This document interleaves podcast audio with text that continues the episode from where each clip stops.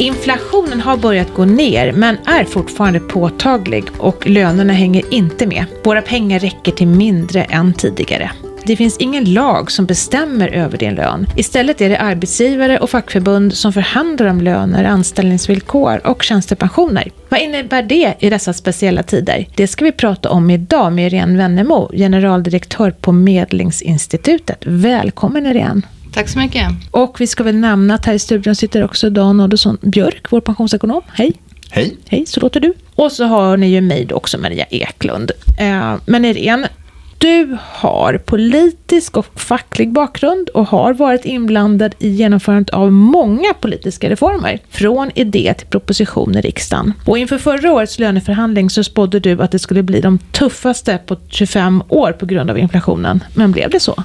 Det kan man kanske inte säga. Eh, men vi brukar ofta säga det, att det, har, det, blir, det är aldrig svårare än i år. Och på sätt och vis var det ju sant, för vi hade ju aldrig upplevt eh, sådär hög inflation sedan industriavtalet kom till 97. Så det var ju jättesvåra förhållanden, men man kan säga med facit i hand så gick det ju otroligt bra. Mm. Vi hade ju bara en enda strejk med ganska få strejkdagar. 1500 strejkdagar förlorade vi under själva avtalsrörelsen och det är ju jättebra. Mm. Va, va, vad gör ni? Vad har ni för uppgift egentligen med Medlingsinstitutet? Ja, vi ska då medla i arbetstvister. Så ja. att om ett, ett fackförbund varslar om eh, att de ska vidta en stridsåtgärd, mm. ofta då en strejk, då måste de informera oss. Och då tillsätter vi medlare mm. som försöker, och då har man ett antal, sju arbetsdagar på sig mm. att medla i den här arbetstvisten. Och för det mesta så går det bra. Då mm. bryter det inte ut någon stridsåtgärd, mm. utan eh, man, man kommer överens. Mm. Så vi hade 14 varsel förra året. Och eh, i 13 gick det bra, mm. i en gick det inte lika bra, mm. utan då blev det en kort strejk. Mm. Eh, men det här är ju liksom jämfört med alla andra länder så har vi liksom väldigt få strejkdagar i Sverige. Mm. Om man jämför med Norge och Finland och Danmark så har de haft mycket större strejker. Mm. Så att eh, vi är liksom unika på det sättet, att vara så duktiga på att, att se till att det inte bryter ut strejker. Ja. Och också, man kan väl också säga så här att det har ju funnits en liksom oro för löneökningstakten. Att mm. i, när inflationen är, är, hög så är det ju lätt att man liksom att man rent instinktivt tänker, men då måste vi också höja lönerna mycket. Mm. Lika mycket som inflationen minst. Mm. mm. Eh, och det där kan ju leda till att liksom inflationen biter sig fast på en hög nivå. Eftersom Precis. blir det dyrare att ha anställd personal så måste man höja priserna ännu mer. Ja. Så, så att i Sverige så valde man en löneökningstakt, eller valde och valde. Mm. De förhandlade fram en löneökningstakt på en nivå som de flesta har upplevt var liksom väldigt bra för inflationsbekämpningen. Och efter, för att när man förhandlade avtal då förra våren, mm. då var inflationen fortfarande på liksom en hög nivå. Att det mm. var ju liksom uppe på, nosade på 12 procent en, en månad. Och man mm. visste ju inte då att den skulle gå ner. Nu känner vi oss ganska lugna och trygga och tycker att ja, men det här blir bra. Men det, det var ju liksom ingen som var säker på att det skulle gå, bli en sån här snabb nedgång av inflationen som det blev. Hade ni räknat med fler medlingsuppdrag under förra året?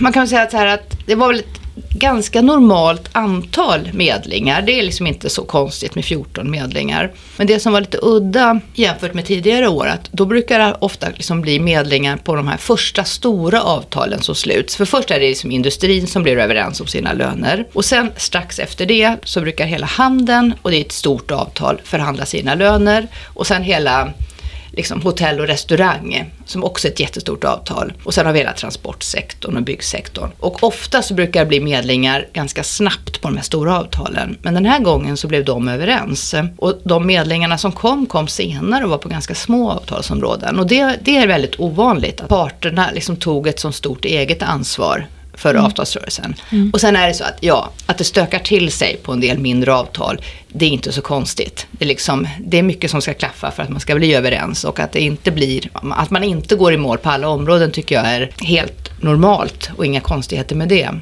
Men på det sättet var det en ovanligt lyckad avtalsrörelse mm. eftersom man liksom, så många trots klarade mm. bli överens trots att det var så svårt. Mm. Tycker du att det är konstigt att, vi, att, liksom, att facket bara finner sig i de här lite lägre jag, jag har träffat en del fackförbund från andra länder och de säger liksom så här, men vi måste, man måste ha reallöneökningar. Mm. Det har varit deras hållning. Och, och även om de kanske vet att det kanske inte är så bra i det långa loppet att försöka springa efter inflationen för de tänker så här, annars blir medlemmarna så arga eller besvikna. Men i Sverige så det var ju inte så här självklart. Vi har inte haft inflation på länge så att ingen visste ju riktigt hur de tunga fackförbunden skulle hantera den här situationen. De hade ju inte heller varit med och förhandlat under hög inflation tidigare. Men, men ganska tidigt så sa IF Metall, som ju är de som sätter ett märke, och Unionen som också är liksom viktiga, en, en väldigt viktigt fackförbund i det här industriavtalet som är tidigt ute. Att när vi måste utgå från att inflationen liksom långsiktigt kommer vara på 2 och att vi ska inte försöka springa ikapp den. Vi har utgått från 2% när inflationen har varit lägre och nu får vi utgå från 2% även när den är högre. Man kan väl säga så här, det var ju många som blev lättade att facket hade den liksom ingången. Mm. Eh, för att det har ju verkligen bidragit till att vi nu kan också få en snabb inflationsnedgång. För att hade man liksom hamnat helt annorlunda så... så Lönespiral liksom. Ja men ja. precis. Mm. Mm. Så att eh, att man valde den linjen har gjort att det liksom har, varit, har snabbare fått en inflationsnedgång och också att Riksbanken inte kände att de måste höja räntan heller. Alltså de höjde ju räntan förstås, men, men de slutade ändå redan under hösten och nu har man sagt att nu är räntetoppen nådd. Och de har ju också hänvisat till att nej men, lönebildningen fungerar väldigt bra. Mm. Nu behöver vi inte ta i med ytterligare räntehöjningar. Mm. Ja, så kan alltid saker hända. Så jag menar, det är inget mm. löfte för framtiden. Men signalen är ju ändå att det vi har kunnat göra i Sverige har vi gjort rätt. Så att det är liksom en otrolig styrka för vår modell. Och man kan väl säga så här att jag har ju träffat väldigt många fackförbund efter avtalsrörelsen. Vi har varit på en runda och haft lite uppföljande samtal och en analys av avtalsrörelsen. Och det är ingen som säger att, att deras medlemmar är väldigt besvikna utan det märke som blev var ju ändå på en högre nivå än vanligt. Löneökningarna brukar ligga på lite drygt 2 procent och den här gången så blev det 4,1 för, för det här året. Och det upplevde de flesta medlemmar att det här ändå var ja, men en bra löneökning. Och att eh, det verkar inte vara speciellt mycket kritik mot det utan man tycker det verkar vara bra helt enkelt. Mm. Det här med märket, det, det nämnde du här, mm. att, att, industrin sätter märket. Och eh, många menar ju att det fungerar väl, men andra är ju kritiska. Då menar de att märket gör det omöjligt eh, att eh, rätta till brister och orättvisor för svaga grupper på arbetsmarknaden. Tycker du att det stämmer? Nej, men jag, jag tycker faktiskt inte det.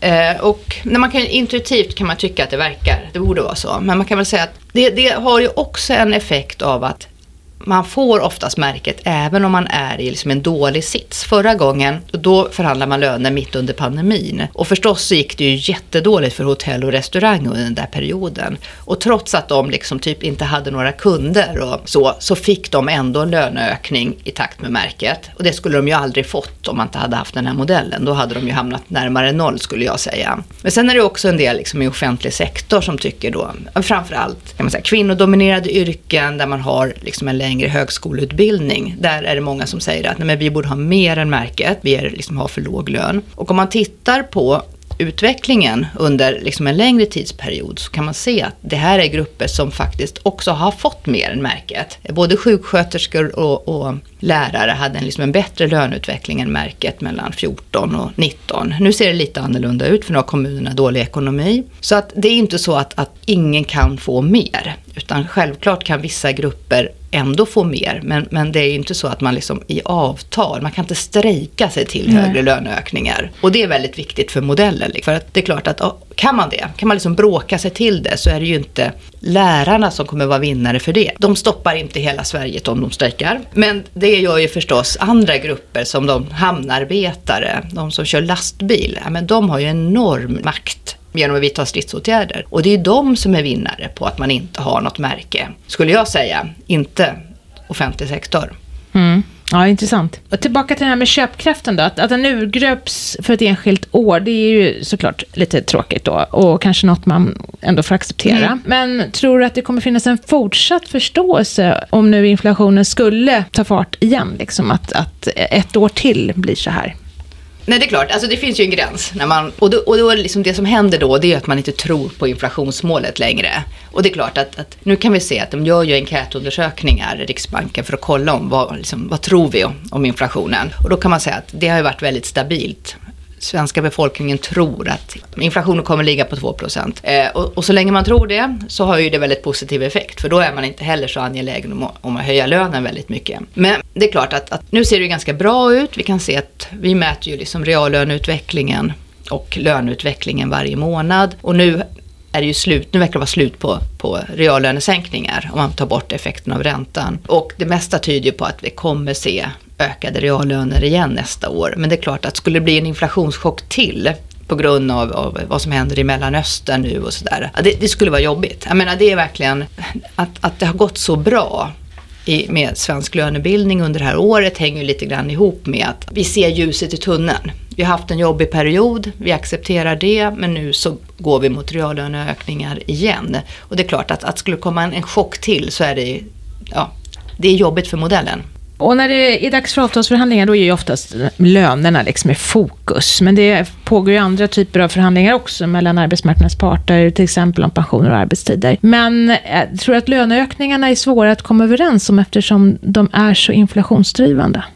Ja, nej men det är klart att det är ju liksom det som, det som var svårt tror jag. Det var ju det att man inte riktigt, man visste inte hur hur inflationen skulle utveckla sig. Och det är klart att nu minns vi ju nästan inte riktigt hur det var förra våren, men då var det ju en, en mycket större osäkerhet kring både var toppar inflationen, för vi var fortfarande liksom i en, i, i en uppgång och hur snabbt kommer den vända neråt. Både det där var osäkerheter och det gjorde ju att det var liksom svårt att veta vad är rätt nivå på löneökningarna. För jag tror man tänkte från både fack och arbetsgivare att, att när vi går ut ur den här avtalsperioden då måste vi ha reallöneökningar uppåt igen. För att annars kommer vi få stora problem i nästa avtalsrörelse. Och man visste inte hur det där skulle se ut. Och det var inte, jag visste inte heller. Så att jag tyckte det var, det, var, det var en tuff match för dem att sätta ner foten kring vad, vad ska märket vara. Då landar de då på första året 4,1 och sen 3,3 andra året. Och jag tror att det var en, ett, ett bra märke på många sätt. Alltså dels blev det en, ändå en rejäl löneökning förra året. Mm. Eh, och det spelar ju stor roll. Man hade haft det kärvt och det kändes liksom bra. Men vi fick också att det blev liksom tydligare att det var lägre andra året. För då borde inflationen vara lägre. Så det skapade också liksom en, en, ja, en stor acceptans, mm. tror jag. Mm. Och just nu så ser det ju ut som att det här landar väldigt väl. Mm. Inflationen har gått ner, vi är nära, nära 2% nu. Så att, eh, nu är det bara att hoppas att det inte händer något otrevligt i, i vår omvärld som gör att det här ändrar sig igen. Men just det här med löneökningstakten, den är ju väldigt uppmärksammad, inte minst eftersom vi har haft inflation. Men att man också förhandlar om pensioner, det är ju inte li riktigt lika Nej. uppmärksammat. Och här är det ju ändå så från 2013 och framåt så har det ju blivit vanligare med avtal tal om deltidspension eller flexpension som det heter. Från början var det ju främst mansdominerade branscher men sen har det kommit att omfatta allt fler. Och de här avsättningarna som man kommer överens om de är ju olika stora i beroende på avtal. Och det kan ju leda till att skillnaden i genomsnittlig total pension mellan olika sektorer ökar. Är det problematiskt att det skiljer sig åt eller är det bra att tjänstepensionerna ökar? Men men jag tror att det är bra att de ökar. Eh, man kan väl säga att när man liksom skapar det nya pensionssystemet, det, det gemensamma, offentliga, då trodde man ju inte att livslängden skulle öka så mycket som den har gjort. Så att liksom pensionen i det allmänna systemet har ju liksom blivit lägre än, än vad man trodde när man gjorde den stora pensionsreformen. Men vi vill, alltså all den tid vi lever längre vill vi inte arbeta. Och då är det ganska bra att, att liksom tjänstepensionen blir högre och då det sker större avsättningar där. Och det gjorde det även i den här avtalsrörelsen. var det flera som, som valde att i de här, av de här 4,1 procenten i höjningen så valde man att, att, ta en del av det för att höja tjänstepensionen. Och det gjorde man på ganska många avtal på, på bland tjänstemännen men också en del på, på arbetarsidan. Man har ju olika avtal. Och jag tror att det är bra eh, att man gör det. Men jag tror att det är lite problematiskt att det har blivit så stora skillnader. För vissa grupper har ju valt hela tiden att satsa lite mer på pension och andra har hela tiden fokuserat på att få upp lönen istället. Och det här gör ju att det blir liksom allt större skillnader. I början var det ju liksom, hade nästan alla samma tjänstepension och nu har det blivit ganska stora skillnader mellan de som har mest och de som inte har alls någonting förutom det här liksom LO LO-SAF-avtalet då. De flesta tänker kanske inte så mycket på det när de är i förvärvsarbete, pensionen är långt bort, men det är klart när man går i pension så blir det, det blir stora skillnader skulle jag säga. Och det omfattar väldigt många människor idag. Mm. Om man tittar bara på de fyra stora tjänstepensionsavtalen så är det åtminstone tre miljoner människor som omfattas av de här högre mm. pensionsavsättningarna. Och här har man ju valt olika lösningar också. I vissa fall så är det ju centrala avtal och i andra fall så är det ju eh, på, på branschnivå. Det senare senare är i, i de privata sektorerna och centrala avtal i offentlig sektor. Finns det styrkor eller nackdelar med centrala eh, avtal eller branschavtal när det gäller just pensioner? Jag är väl en sån som eh, tycker att det är fördel med centrala lösningar. Jag landar ofta där. Svenskt Näringsliv har ju blivit en, liksom en mer aktiv part. Eh, och, eh, men det var de inte en gång i tiden, utan när industriavtalet var ganska nytt, 97, då ville man liksom att göra saker på branschnivå, man ville inte göra någonting på central nivå. Och då blev det väldigt stora skillnader. Och det är liksom skillnad på så många olika sätt. Alltså det är ju, de har ju utformat de här systemen på olika sätt i olika branscher. Och jag tror att, att enhetlighet har stora fördelar eh, på alla möjliga sätt. Och ett, ett stort fördel i Sverige är att vi har liksom de flesta systemen gemensamma. Och det är ju liksom att det är väldigt lätt att byta jobb.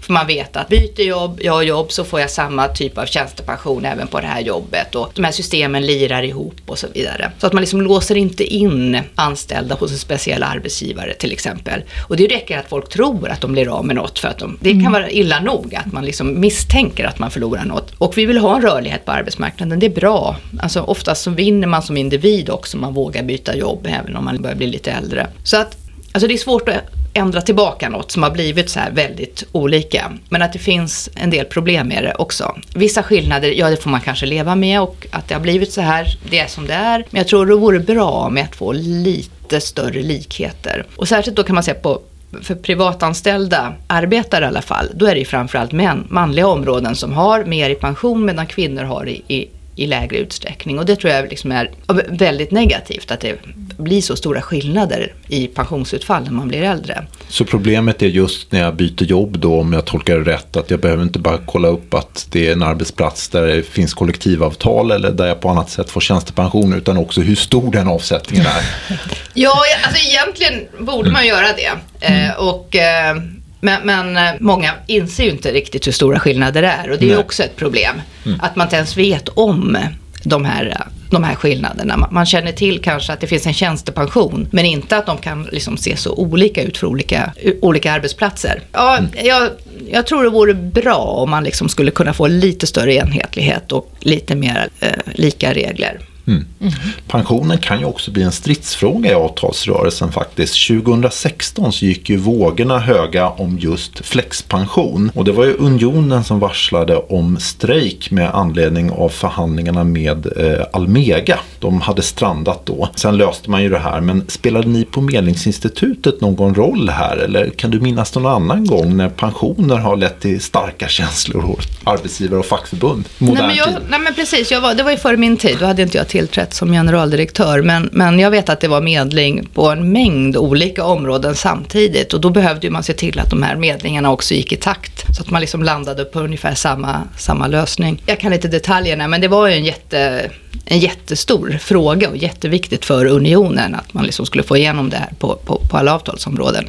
Vilket ju är bra då, tycker jag. Eftersom jag tycker att det kan vara en fördel att det är lite likadant. Men sen var det även i förra avtalsrörelsen, sänkte man åldern för när man skulle börja betala in pension på LO-området. Förut var det 25 år, så tror jag man sänkte till 22. 22, mm. tack. Mm. Och det spelar ju också stor roll. För att, att LO-grupperna jobbar ju ofta i ganska stor utsträckning mm. redan i tidiga år. Mm. Och det man tjänar in tidigt blir inne liksom förränta sig under lång period. Så det är värt väldigt mycket för individen. Mm. Det var verkligen inte okomplicerat. För då var det ju så att det där kostar olika mycket på olika avtalsområden. Har man bara äldre anställda eller har man liksom inga som är under 25 så var det ju nästan gratis att göra det här. Medan då om man exempel för Visita som då har hotell och restaurang har ju jättemånga unga som jobbar. Så för dem var det dyrare. Så det där var, jag var inte inne i alla detaljer, men mm. det var i alla fall det var väldigt komplicerat att få på plats, men, men man tyckte från LO-sidan att det var väldigt viktigt att det skedde. Mm. Men nu, om inbetalningarna till den allmänna pensionen skulle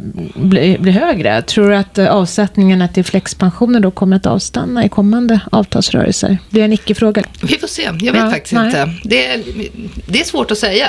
Alltså, hittills har man ju tyckt att det har varit väldigt viktigt att, att göra det här. Men det är klart att, att skulle man lägga på en ytterligare procent liksom i det allmänna systemet så mm. blir det ju lite... Högre pensioner. Ja, mm. och det kanske blir att det är lite mindre mindre tryck i den här frågan under en period i alla fall. Mm. Med stigande medellivslängd så vill ju politikerna i alla fall att vi alla ska jobba längre för att pensionen ska räcka till. Eh, gärna till 66 eller 67 år eller ännu längre. Och rätten att ha kvar sin anställning, eh, den här så kallade LAS-åldern, mm. den är ju numera 69 år. Men samtidigt av många av de avtal, och också många av de avtal som, som nytecknades i fjol, så innehåller ju många av dem rätten att gå ner i arbetstid från en viss ålder. Inte sällan från 61 eller 62 år. Innebär det att staten och arbetsmarknadens parter i någon mån pratar med olika röster i den här frågan? Eller är det en förutsättning att man kan jobba deltid på, på slutet för att orka längre? Hur, hur, ser du på det?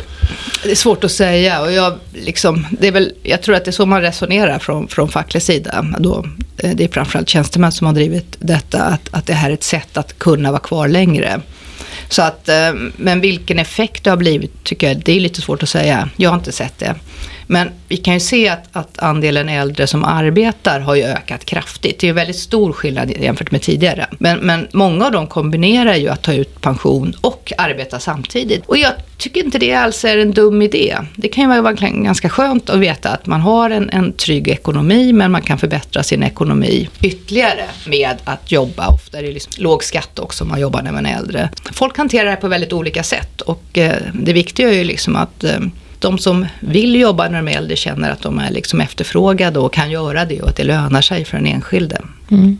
Du, LAS-reglerna gjordes om för några år sedan och idag har vi laglig rätt att arbeta ända till 69 år. Men tjänstepensionerna hänger inte riktigt med, inte i alla fall i privat sektor skulle jag vilja lyfta. Kan det bli så att det blir ett A och B-lag i framtiden? Eh, och att det är enbart de som har stark ställning då på arbetsmarknaden och som är friska orkar med den högre pensionsåldern? Vad tror du? Så kan det definitivt bli. Men samtidigt så, så det är det är lite spretigt sådär. Jag tror att jag kommer ihåg att man från LOs sida gjorde någon studie där de skulle titta på någon faktisk pensionsålder i LO-grupperna. Och de utgick från att alla skulle alla sluta ganska tidigt och så visade det sig att vissa grupper som exempel byggnadsarbetare jobbade ganska länge. Och det var ju att det fanns liksom en stor efterfrågan på byggnadsarbetare. Man kan tycka att det verkar vara ett väldigt fysiskt tungt jobb men är man äldre och erfaren så kan man liksom undvika en del av de där mest fysiskt krävande delarna och man använder huvudet istället lite mera, så man då har kan jobbet bättre. Så att det, det, är verkligen inte självklart vilka som vill och kan jobba, jobba längre och vilka som slutar tidigt. Nu verkar det vara en del liksom mer kvinnodominerade jobb där man slutar tidigare snarare. Man får väl följa utvecklingen och, och det gör ju väldigt mycket för den framtida pensionen att man inte tar ut den för tidigt. Så att eh, det är Avrunda gärna yrkesliv på det sätt du önskar men påbörja inte uttaget för tidigt kanske. Och kan du arbeta så gör det eh, förmodligen en, en positivt inslag på din livsinkomst. Ja men verkligen. Ja. Det, är, det är definitivt sant och att man, man ska inte hasta ut ur arbetslivet. Nej. Tycker jag. Utan mm. liksom, och många gånger så kanske man slutar med det, det, det, jobb man hade men börjar göra något annat också istället. Liksom. Att det finns, eh, man ska vara lite, liksom, ha ett öppet sinnelag för hur man, hur man ska jobba. Man mm. inte bara slutar tror jag utan man funderar på liksom, vad vill jag egentligen göra med den här tiden. Det har vi ett kommande eh, poddavsnitt om, om omställningen i den senare delen av yrkeslivet. Men ni följer arbetsmarknaden mm. stort och då är det ändå så att nio av tio jobbar på arbetsplats med kollektivavtal och så har det sett ut under en längre tid med viss variation. Då. Men bland många små och snabbväxande företag så brukar det ju framhållas att kollektivavtalen är oflexibla och man kan ju teckna tjänstepension och andra försäkringar utanför kollektivavtalen. Vad, vad, handlar den här kritiken om? Jag vet inte riktigt. Alltså, vi, har ju titt, vi följer det här med kollektivavtalsteckningen. Och eh, om man tittar på, på traditionella LO-yrken så är det en hög grad av kollektivavtal. Alltså det, det, ser, det ligger väldigt högt. Däremot bland tjänstemän i tjänstesektorn, mycket IT, konsulttjänster, lite information. Alltså där, ser det, där är det betydligt lägre. Stockholm har också mycket lägre kollektivavtalstäckning än, än andra delar av, av av Sverige. De flesta som, som inte har kollektivavtal har ju oftast en lön som är helt i paritet med andra. Det är inte så att vi har liksom, de som inte har kollektivavtal har väldigt dåliga löner, utan de ligger på, på en rimlig nivå. Det som är svårt för en enskild att avgöra, det är sker tillräckligt stora avsättningar till min pension och är det liksom ett kostnadseffektivt system som jag är med i? Alltså det är, det är, det är liksom riktigt svårt att avgöra och har man kollektivavtal så vet man att då får man en tjänstepension som är rejält stor och förvaltat på ett väldigt bra sätt skulle jag säga. Och det är det man inte vet. Det dyker ju upp sådana här lokala varsel i jämna mellanrum och då är det då ett, ett fack som kräver kollektivavtal med, av en arbetsgivare som inte har kollektivavtal. Då medlar vi de tvisterna också. Mm. Och då brukar alltid arbetsgivaren säga att de har minsann bra tjänstepension. Det är inget fel på det här systemet. Problemet är att det är nästan omöjligt för en anställd att veta om det här är tillräckligt bra eller inte. De kommer alltid säga att det är bra, men man vet inte om det är sant. Så, att, eh, så bättre genomlysning av individuell tjänstepension generellt? Och ja, man behöver vara mer man så att säga, om sig och kring sig. Man måste verkligen mm. liksom mm. försöka få en second opinion på, stämmer det här? Att den här är Tänker lika det, bra som den? Ja, det, det, kan ju vara så att arbetsgivaren själv inte heller riktigt har koll på om det är en bra lösning eller inte. Nej, eller? de har väl någon kontakt med en ja, bank precis. och banken säger att det här är en bra eller, lösning och de liksom för, funderar inte så mycket mer på det. Eller en mäklare eller något, precis. Ja, nej, men det är faktiskt svårt mm. då. Alltså det man vet är ju liksom att de här kollektivavtalade tjänstepensionerna, de är bra. Men, men att det, det, är faktiskt inte liksom så enkelt för en person, en enskild anställd eller till och med en egen företagare att veta Nej. om den där den, här, den andra tjänstepensionen är tillräckligt bra. Nej. Och oftast är det ju liksom mycket högre avgifter. Och höga avgifter, det verkligen äter upp pensionskapitalet. Mm. Och det vet vi att de är ju låga i de här kollektivavtalade tjänstepensionerna. Mm. Du, eh, vi gör en, eh, en kompensationsgradsrapport varje år på min pension och tittar liksom på hur pensionerna ser ut framåt för kommande generationer. Och glädjande nog så ser vi då att 80 och 90-talister då, då börjar faktiskt skillnaden mellan pensionerna för män och kvinnor jämna ut sig. Det var till och med så att 90-talisterna, där ligger kvinnorna lite högre faktiskt än männen. Det är Jaha. fantastiskt. Ni gör ju också löpande sådana här jämförelser. Hur ser, har ni sett samma trend eller? Nej, alltså vi, har, vi tittade på vi gjorde en rapport om jämställda in, inkomster mm. eh, förra året och då tittade vi också på pensionsinkomster och då kunde vi se att, att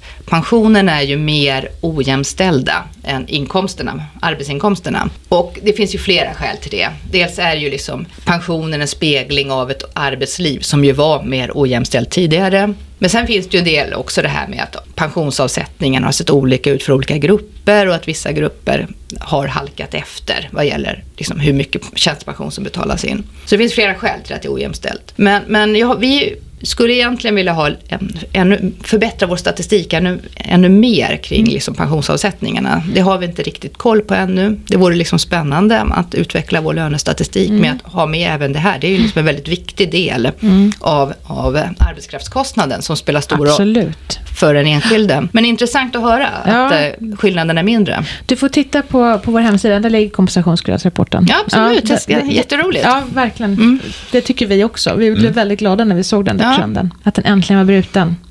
Och i Sverige verkar arbetsmarknadens parter oroade över att EU lägger sig i lönebildningen. Finns det en risk att svenska löner i förlängningen närmar sig minimilönerna i andra länder och att det blir en ny norm här i Sverige också? Eller kan det vara bra att vissa branscher faktiskt får minimilöner eftersom vi saknar lagar för det i Sverige? Vi håller på nu med att så kallat implementera minimilönedirektivet i Sverige. Eh, det var ju jättestor tveksamhet kring det här direktivet, men Sverige var ju väldigt aktiv i de här förhandlingarna, så att vi blev ju inte påtvingade några, några minimilöner i Sverige, men däremot så måste vi rapportera varannat år till, eller alla EU-länder måste rapportera in. Och då ska vi rapportera in kollektivavtalstäckningen och hamnar vi under 80 procent, nu ligger vi på mm, ja, närmare 88 faktiskt, mm då måste vi liksom också göra en handlingsplan för att få upp kollektivavtalstäckningen. Men vi är ganska långt från den nivån. Mm. Eh, men sen ska vi också rapportera in hur eh, de lägsta lönerna ser ut och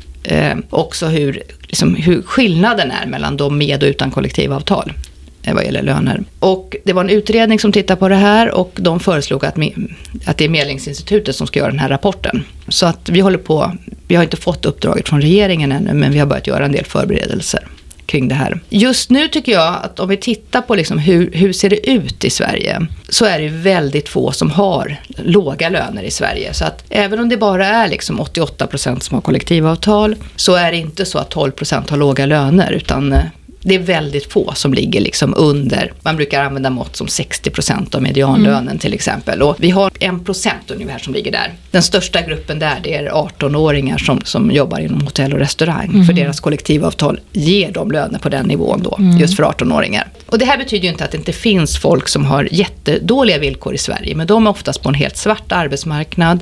De har sällan liksom arbetstillstånd i Sverige. Så jag ser att det är mer en fråga om liksom en arbetslivskriminalitet. Det, det funkar inte att sätta minimilöner för att lö, lösa de problemen. För det är liksom, man vill, väljer ju bort all lagstiftning. Och då skulle man nog antagligen välja bort även minimilönerna. Så att det är klart att, att liksom, man behöver vara vaksam på EUs ambitioner på det här området. De har lite svårt att förhålla sig till vår modell. De mm. tycker att det är liksom... Det är väl en udda fågel? Ja, men det, det är sant. Det är Både, vi och Danmark är avvikande. Mm. Nästan alla andra länder har liksom modeller med minimilöner eller mm. så, så kallade allmängiltigt förklarade kollektivavtal. Alltså så har man ett avtal i en viss bransch, då måste alla följa det avtalet, fast liksom mm. enligt lag. Mm.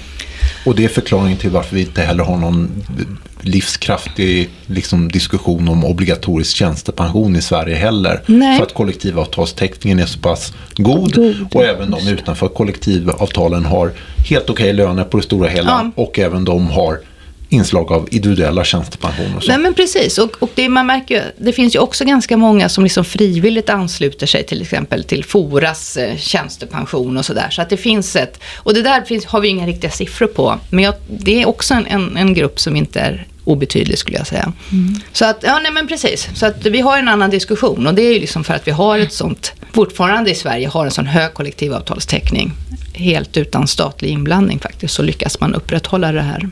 Mm. Sista frågan då. Vilket är ditt bästa pensionstips? Ja, men det är väl att, att, jobba på ett ställe med kollektivavtal. Det tror jag är nummer ett faktiskt. Mm. Då slipper man fundera så mycket själv. Utan den här sparandet till en pension går med automatik. Och sen är det väl att jobba på ett roligt ställe där man vill fortsätta jobba länge. Så att uh, byta jobb om det är för tråkigt och se till att man hamnar på något ställe där man trivs. Så att man också kan vara kvar i arbetslivet. Mm. Vad bra tips tycker jag. Mm. mm. Stort tack för ett intressant samtal. Tack. Det var väldigt kul att ha dig här. Då ska vi gå över till veckans fråga. Och den kommer från Veronica som vill gå ner i arbetstid och ta ut en del av sin tjänstepension. Och till skillnad då ifrån sin make som har många olika tjänstepensioner så har hon sparat allt på samma ställe säger hon. Men nu undrar hon, måste hon ta ut alla tjänstepensionerna till 100%?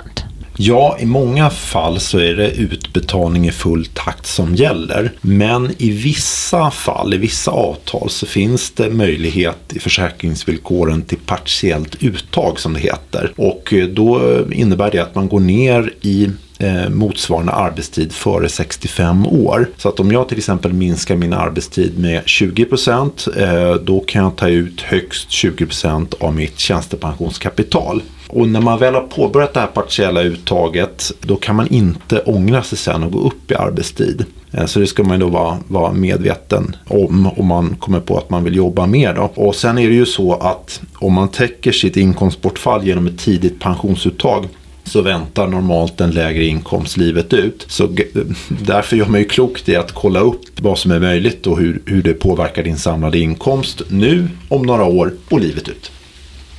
Då har hon fått svar på den frågan. Och det var allt för oss idag. Tack för att du har lyssnat. I avsnittet har du hört Irene Wennemo, generaldirektör på Medlingsinstitutet, Dan Adolfsson Björk och mig, Maria Eklund från Min Pension. Och Min Pensionspodden produceras av Min Pension som är den oberoende tjänsten i samarbete mellan staten och pensionsbolagen där du kan få bättre koll på dina pensioner. Helt gratis faktiskt, för staten och pensionsbolagen står för våra kostnader. Fler spännande avsnitt hittar du i kanaler där poddar finns. Sök på Min Pensionspodden i din kanal så dyker vi upp.